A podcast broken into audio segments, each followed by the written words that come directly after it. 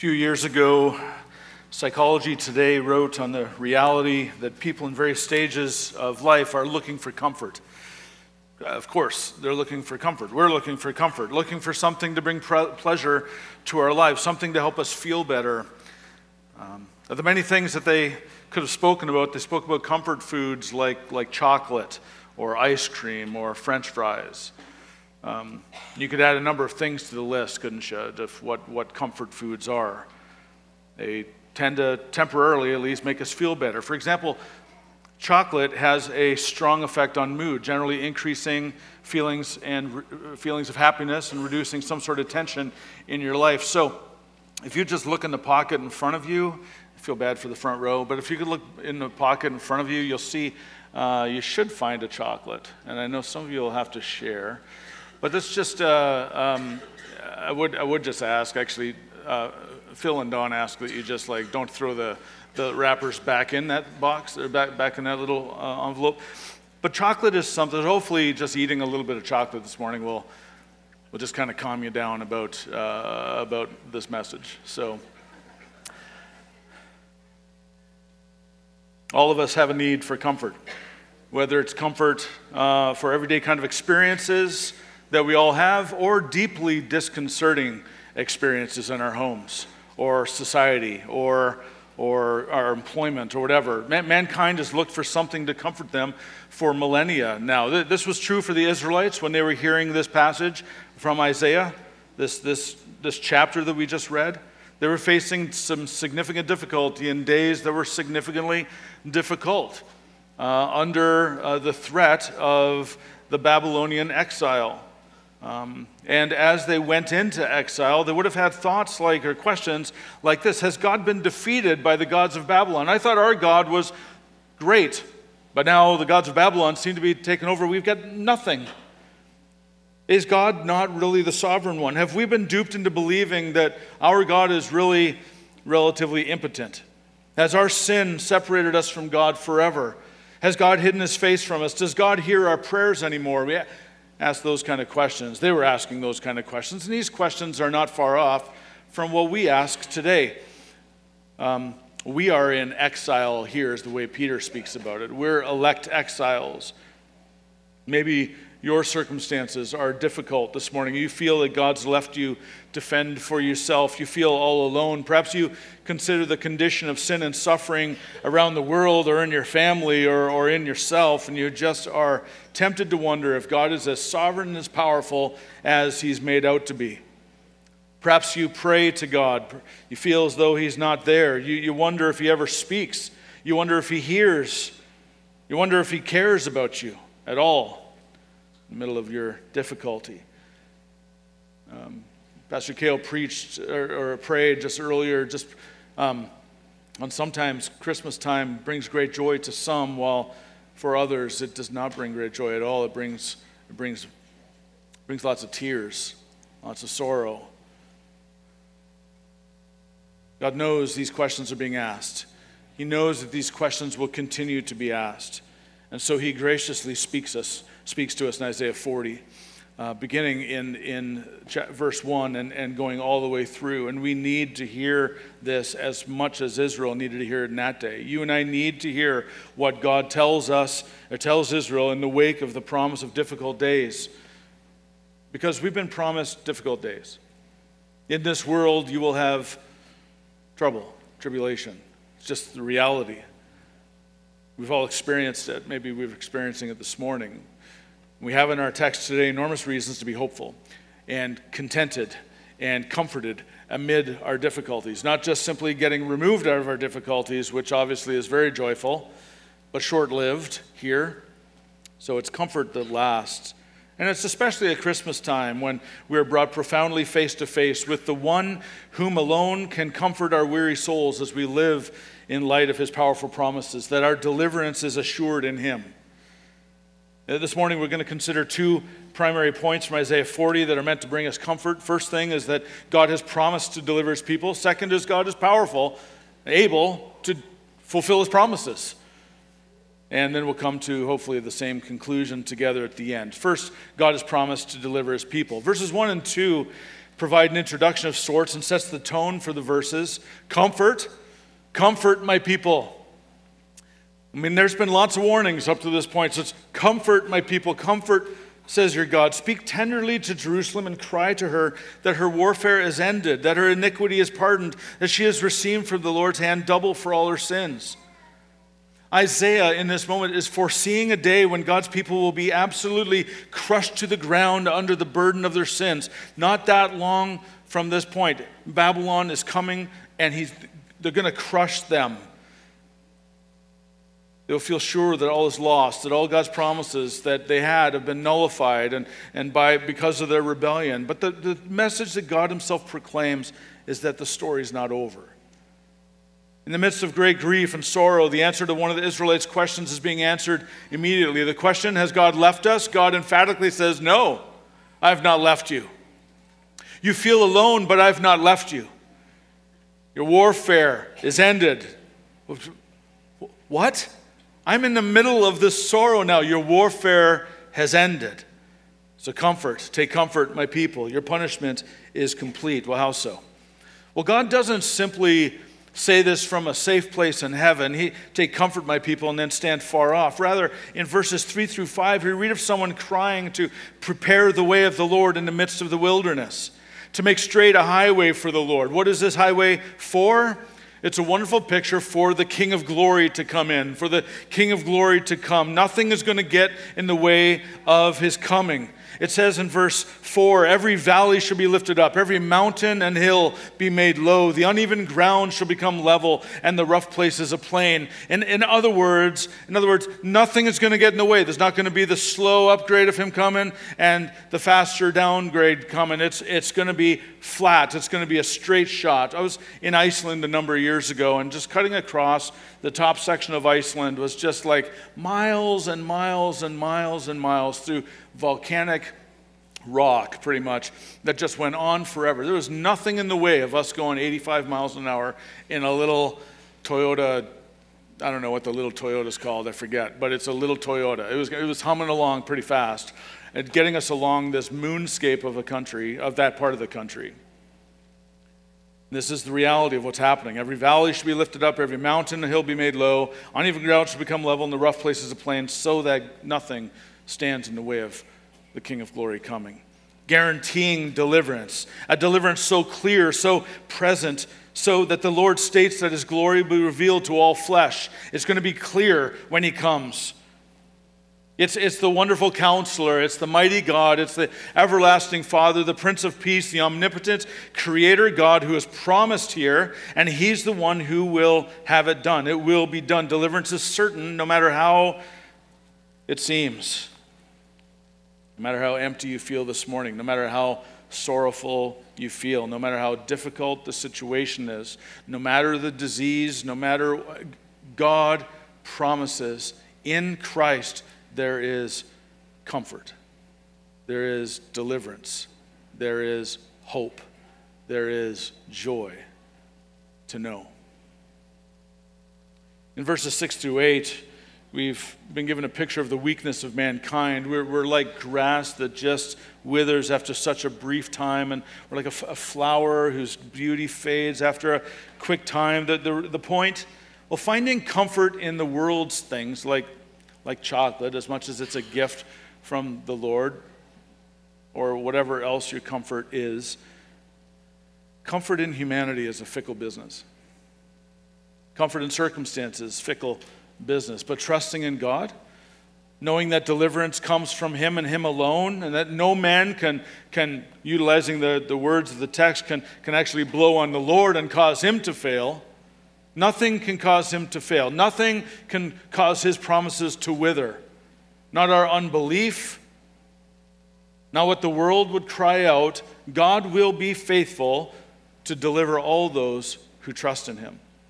And that's wisdom, choosing to trust in the promises of God, choosing to walk in the fear of the Lord to trust in His word that stands forever, it says. A word that never fades, a word that never loses its power, a, word that never loses its beauty. I think regularly of Psalm 19, and where it says, the, the law of the Lord is perfect, reviving the soul. The testimony of the Lord is sure, giving wisdom to the simple, making wise the simple. Or like what, what we did as a church a while back and kind of went through Psalm 119 over a number of days. It was just this beautiful, like, like hammer drill of grace in God's word, of saying his, his word is true, his word is trustworthy. I can believe his word. Why? Well, not just because it's, it's this book, but because it's declared to be the word of God, the faithful one, the one who can be trusted in. And so certain are his promises that we're told in verses 9 to 11 to go up on a mountain and tell people, go up so people can hear this is good news. Good news of great joy, in fact. He has promised to deliver his people. He has come with great might. He rules over all creation and rewards all those who are his. And we come to the beauty of verse 11, and here we see that the, the Lord, the Lord isn't just a mighty sovereign Lord, a mighty king who rules over everything, but he is a gentle shepherd, one who holds us in his arms. And you feel the, the proximity, the, the love, the, the care, the nurturing. Let's not move on too quickly from that. What we're being promised is that the Lord over all, that is the Lord of creation, Yahweh, the God of all gods, the omnipotent and omniscient one, well, it's He who promised to be our loving, nurturing shepherd. He Doesn't stand far off, He comes in close and He holds us, nurtures us. Maybe hard for some to understand the wonder and beauty in this, but, but we must grasp this reality. I felt it keenly this last summer when my dad died. Um, there lay my dad in his bed and uh, laying on his side, which he hadn't left for, for days upon days. And you could just see his face changing and um, knew he was going to pass. And his breathing this is my strong dad, right? So his breathing started to slow. And it slowed. And it slowed. And we were down close, so I was down close to his face, just watching him. And uh, he was like grass that withers. No strength left in his bones. Not able to cry out, hardly able to breathe. And his last breath, like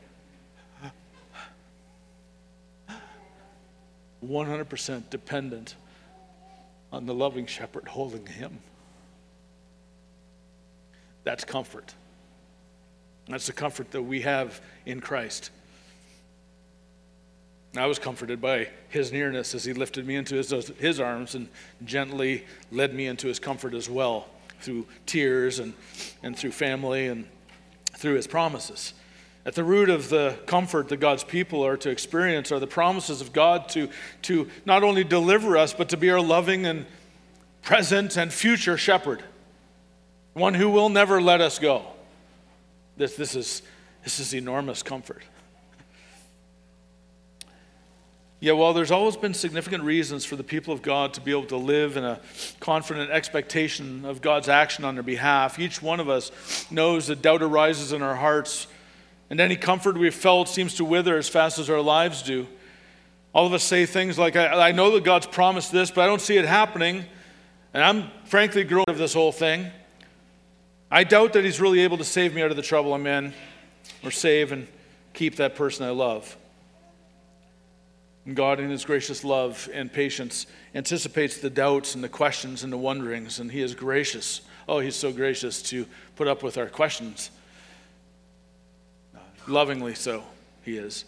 So, verses 12 through 26, we hear a glut of truths about God that teach and remind and instill and gird up our faith and anticipation that God not only promises to deliver His people, but He guarantees it because He is powerful to do so. God is powerful to deliver his people. We're coming up on an election year, and one of the things about election years that are always, just always true, you, you hear your politician or, or the other politician or the other politicians, they're all promising things, right? Promise after promise after promise, and, and you know, you know very much if, if you're thoughtful at all from history, you know very much that the majority of those promises they don't have the power to follow through on. They just don't. And even if they did follow through on a promise, it's four years and something might change. It's never guaranteed, it's never a stated reality. Someone who promises something and yet is not powerful to follow through on that promise is, is, a, is a mean person, brutal in some ways. You put your trust in him, and yet he doesn't have the power. You put your trust in her, and she doesn't have the power. From the Israelites' perspective, God seemed unable to prevent the Babylonians from capturing them and capturing their city. So, why would they think he can now deliver them from them? Every other exile that had taken, been taken away uh, knew that if they, they probably they might not die, but they, they certainly weren't coming back.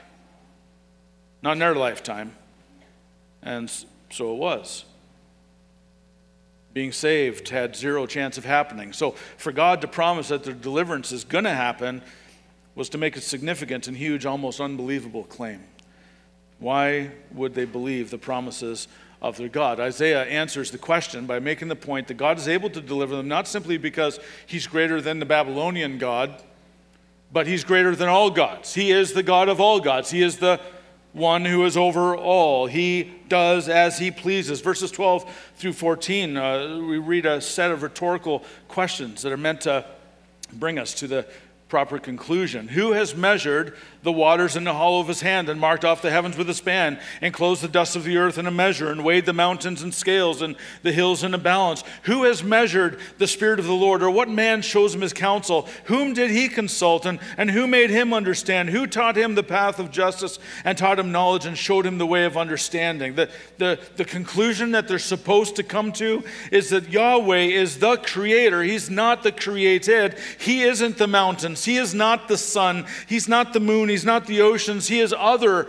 altogether other than all these things. In fact, He holds all these in His hand. There is no one like our God. He is the creator of the world and He does all as He pleases. No one can stay His hand.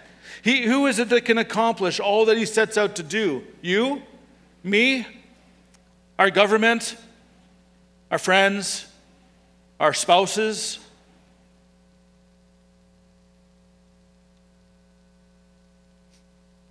The one who can guarantee to accomplish everything he's promised is one, and it is the Creator. It's the only true God, the Creator of heaven and earth, who is unequaled in understanding. And as such, is to be trusted when his people have limited understanding. And we feel the limited understanding, don't we? We don't understand why it is we're going through that. We don't, why did that happen? Why do I continue to struggle with this same thing over and over and over again? Why is this disease not leaving me? Why isn't God answering my prayers for healing? Why? Why? Why?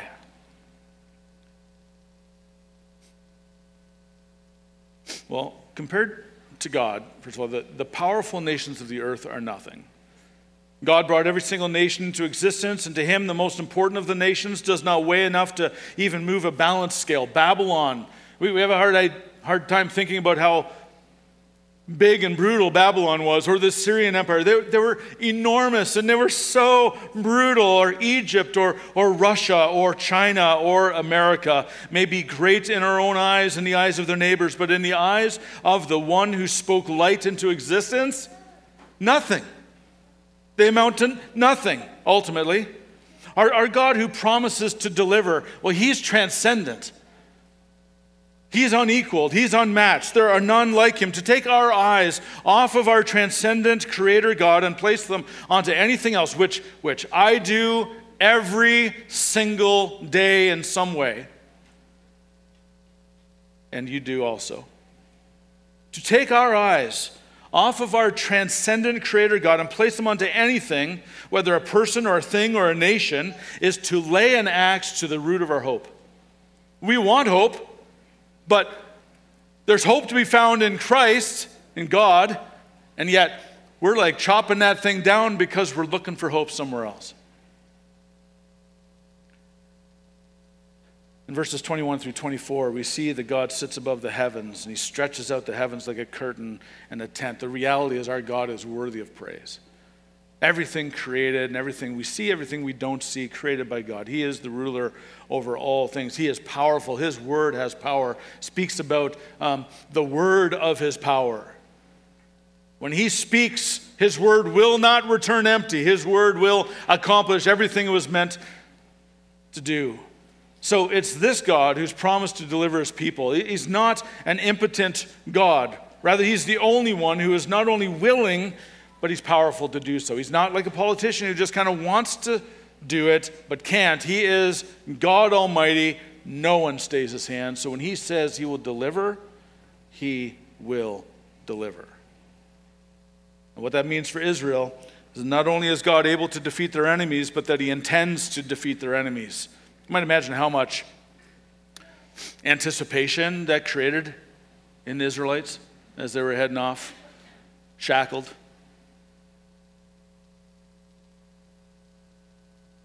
And you might imagine how difficult it was to keep your eyes on the prize. He will see to it that his plans will prosper, that his promises will be fulfilled. And that's meant to comfort his people no matter what happens in this life. God promises to deliver his people, and he's powerful to follow through with his promises. And so, with those two things, we can truly conclude this the God of all comfort is entirely worthy of our trust. Not, not complicated. This God who promises and delivers powerful to de- deliver. He is entirely worthy of our trust. In verse 27, the people of Israel feel in the midst of difficulty that their way is hidden from God and that God has simply given up on them or disregarding them. Now, certainly, you and I can feel the same thing in the midst of difficulty. But what is it that Isaiah tells them? He graciously, straightforwardly tells them that their theology, their view of God, their understanding of God is just way too low. So, so how is your view of God? Is he a God made in your image or your own imagination, or is he the one whom Isaiah is speaking of with absolute clarity? Spend some time this week, if you would. I know it's not a Christmas passage, but it's, it's the book of Job and look at the arguments that are going on of what God says and how the effect was on Job, who already had a good view of God, but had a bigger view of God by the end and trusted him entirely. Isaiah reminds us of right theology and a high view of God in verses 28 through 29. Have you not known? Have you not heard? Now, let me, let me just say these two questions we can read those questions like as like that Isaiah is kind of irritated. You, like just kind of incredulous. Have you not heard? What's wrong with you people? He's like, he's reminding. So think about it in a gentle, straightforward manner. Friend, have you, have you not known? Have you not heard? Let me remind you the Lord, He's the everlasting God. He's the creator of the ends of the earth. He does not faint. He does not grow weary. His understanding is unsearchable. In fact, he gives power to the faint and to him who has no might. And do you feel like you don't have any might to conquer your sin? No might to conquer the disease that you feel? No, con- no, no might to deal with the anxiety or depression that embraces you during the week? To him who has no might, he increases strength. God is the one who has promised and is powerful enough to follow through on that promise. Isaiah is reminding them of God's eternal power as creator of all. His power, being endless, does not grow tired like you and I grow tired. We have a hard day of work and we're tired. We need to sleep. God does not sleep. His wisdom is so high above all. Not only is his power and wisdom endless, but he shares his power with us in this text in particular by, by giving the faint strength. He shares his strength with us. He gives it to us. The ones who have no might, he gives us power. Our circumstances may be entirely difficult, but the God who is the eternally powerful and, and eminently wise promises to increase our strength. And the one who promises is powerful enough to do it. verse 28, Isaiah's question again is, is causes us to think about the, the, the reality of, of, of what we're reading. The, the, like we've all heard it, we all know it, we've all read it. If you've been in church for any amount of time, if you've sung hymns, if you've sung Christmas carols at any time, you know the power of God. You've, you've heard about it. But, see, but we don't rest in the goodness of it. And so we don't enjoy the comfort of trusting in God amid good days or bad days.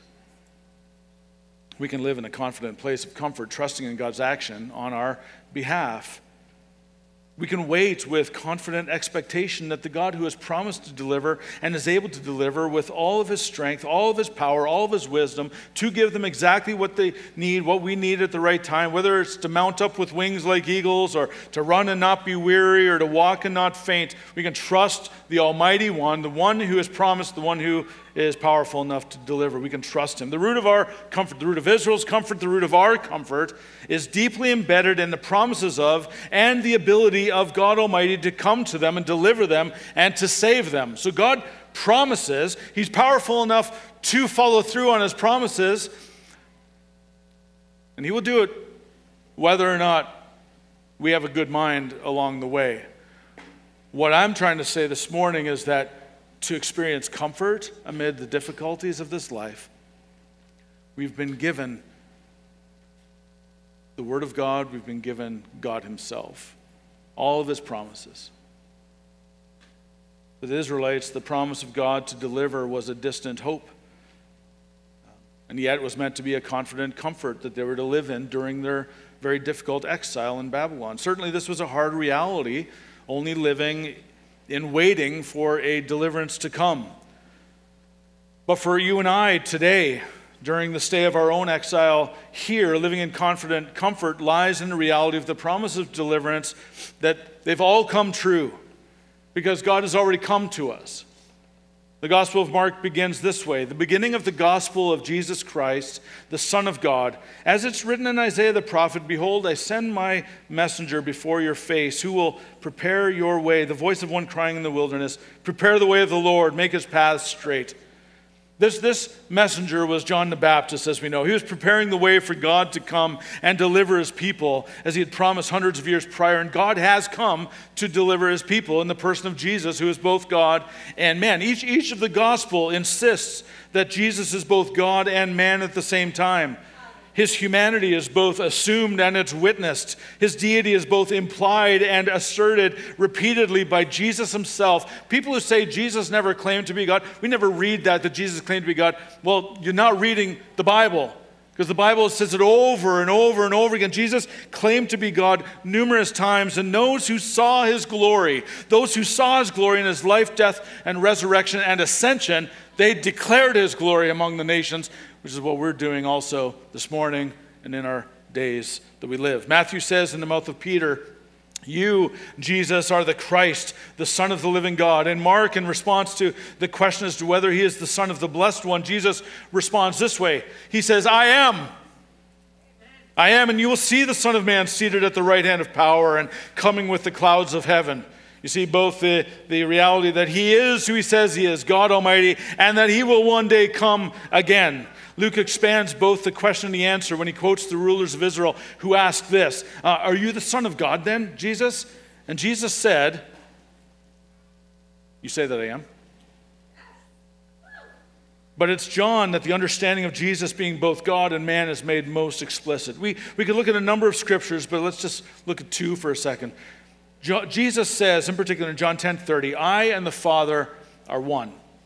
We are one. Now, there's way too much to go into there about the reality of that, but what he's declaring there is that he is God. No doubt. Whoever's seen me, John 14, 9, whoever's seen me has seen the Father. The Apostle Paul adds his voice to the mix, teaching in Philippians 2 this Jesus, who though he was in the form of God, did not count equality with God a thing to be grasped, but emptied himself, made himself a servant, but becoming obedient to the point of death, even death on the cross. Therefore, God has highly exalted him and bestowed on him the name that is above every name, so that at the name of Jesus every knee should bow in heaven and on earth and under the earth, and every tongue confess that Jesus Christ is Lord to the glory of God the Father. The fact is, Jesus Christ has come to deliver his people. This is, this is the word Immanuel, God with us. We live in the good of Immanuel. We live in the peace of Immanuel. We live in the hope of Immanuel. We live in the comfort of Immanuel. He has come to deliver his people. This is what we celebrate at Christmas. It's what we remind ourselves repeatedly about because we just tend to forget in our days. But the King has come, God has come. So, what's He come to deliver us from? Well, it's not the Babylonians for us, thankfully. It's not the Assyrians. Is it ourselves? Is it the systems of the world? Is it financial sorrow or difficult family situations or suffering or sickness or death? Well, ultimately, all of those things are included, but listen, standing over all of those circumstances is the overarching reality that God delivers us from the just penalty of our sins. That, that's, he delivers us from his righteous and just wrath against our sin, which is actions, both done or not done, that are done in rejection of his lordship. We've all sinned, Bible says, and fallen short of the glory of God. It says in other places that we're in bondage.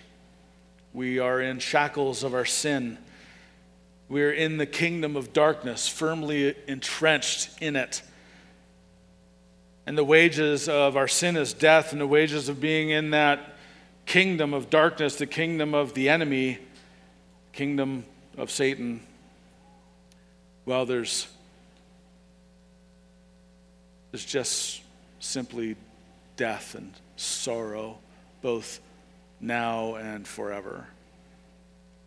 We need to be delivered. We need to be saved. One song that we sing this time of year says this Oh, the freedom our Savior won the yoke of sin has been broken. Once a slave, now by grace, no more condemnation. He who is mighty has done a great thing. He's conquered or taken on flesh, conquered death's sting, shattered the darkness, and lifted our shame. Holy is his name.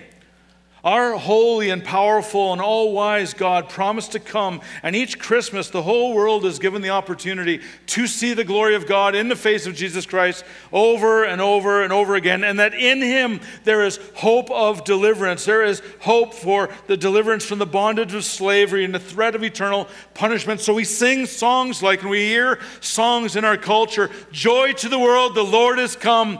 Let earth receive her king. And he goes on to talk about the reality of our no more let sin and sorrows rule us and rule in this world. The Lord has come. Perhaps this Christmas you find yourself having found your eternal comfort in the gift of Jesus. It's great. But you're filled with anxieties and struggles in your current circumstances as you wait for his second coming, second advent. The Apostle Paul again calls us elect exiles. We are exiles in a foreign land, and so we're not at home in this world. We've been transferred from the kingdom of darkness to the kingdom of Satan to the kingdom of his Son, the kingdom of God, the kingdom of light. And so we feel very uncomfortable in this world.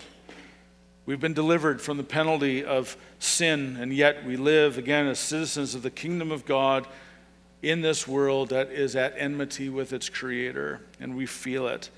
Oftentimes, as we wait, life is filled with difficulty, and we're tempted to forget that the Lord is faithful to his promises. He is powerful to follow through on those promises. So, listen to this for a moment from 1 Peter chapter 1. Blessed be the God and Father of our Lord Jesus Christ. According to his great mercy, he has caused us to be born again to a living hope through the resurrection of Jesus Christ from the dead Two, It's a promise, okay? Two, an inheritance that is imperishable. Who can say it's imperishable but one? God can say it. It's, un- it's imperishable, it's undefiled, and it's unfading, kept in heaven for you, who by God's power, you know, being guarded through faith today for a salvation ready to be revealed in the last time. In this you rejoice. Joy to the world. Though now, for a little while, if necessary, you've been grieved by various trials, so that the tested genuineness of your faith, your trust in Him, your fear of God, more precious than gold that perishes though it's tested by fire, may be found to result in praise and glory and honor at the revelation of Jesus Christ. So, joy to the world. The Lord is come. In Jesus is deliverance. In Jesus is hope. In Jesus is peace. In Jesus is joy. In Jesus is absolute certainty. In Jesus is eternal life. In Jesus, we are kept for that final day when He returns for us, or we go to Him through the doors of death. And in Jesus alone is the comfort that we long for. It's just straight up biblical truth. Living by faith in the way, the truth, and the life of our wonderful counselor, mighty God, everlasting Father, and Prince of Peace, our Immanuel, God with us, Jesus Christ, is where? Is the one place where we will find the comfort we long for. Comfort will not be found in circumstances, comfort will not be found in anything else, but it is deeply embedded in Immanuel, God with us. Paul says to Titus, For the grace of God has appeared, bringing salvation for all people, all kinds of people, training us to renounce ungodliness and worldly passions and to live self controlled, upright, and godly lives in the present age, waiting for our blessed hope, the appearing of the glory of our great God and Savior, Jesus Christ, who gave himself for us to redeem us from all lawlessness and to purify for himself a people for his own possession who are zealous for good works. May we pray as the psalmist prays in Psalm 62. We'll close on this.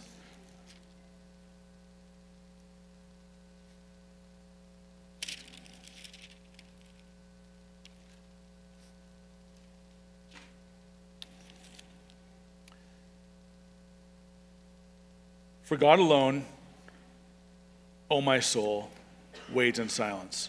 Let me, let me preface this by saying this is a prayer for you to pray this week as Christmas approaches. For God alone, O my soul, wait in silence, for my hope is from Him. He only is my rock and my salvation, my fortress. I shall not be shaken. On God rests my salvation and my glory. My mighty rock, my refuge is God. So trust in Him at all times, O people. Pour out your heart before Him. God is a refuge for us. As we have ample opportunity at Christmas time to be reminded that in Christ we are brought profoundly face to face with the one whom alone can comfort our weary souls, may we live in light of His powerful promises that our deliverance both today and forever is absolutely 100% assured in Him. Trust in Him at all times, dear friends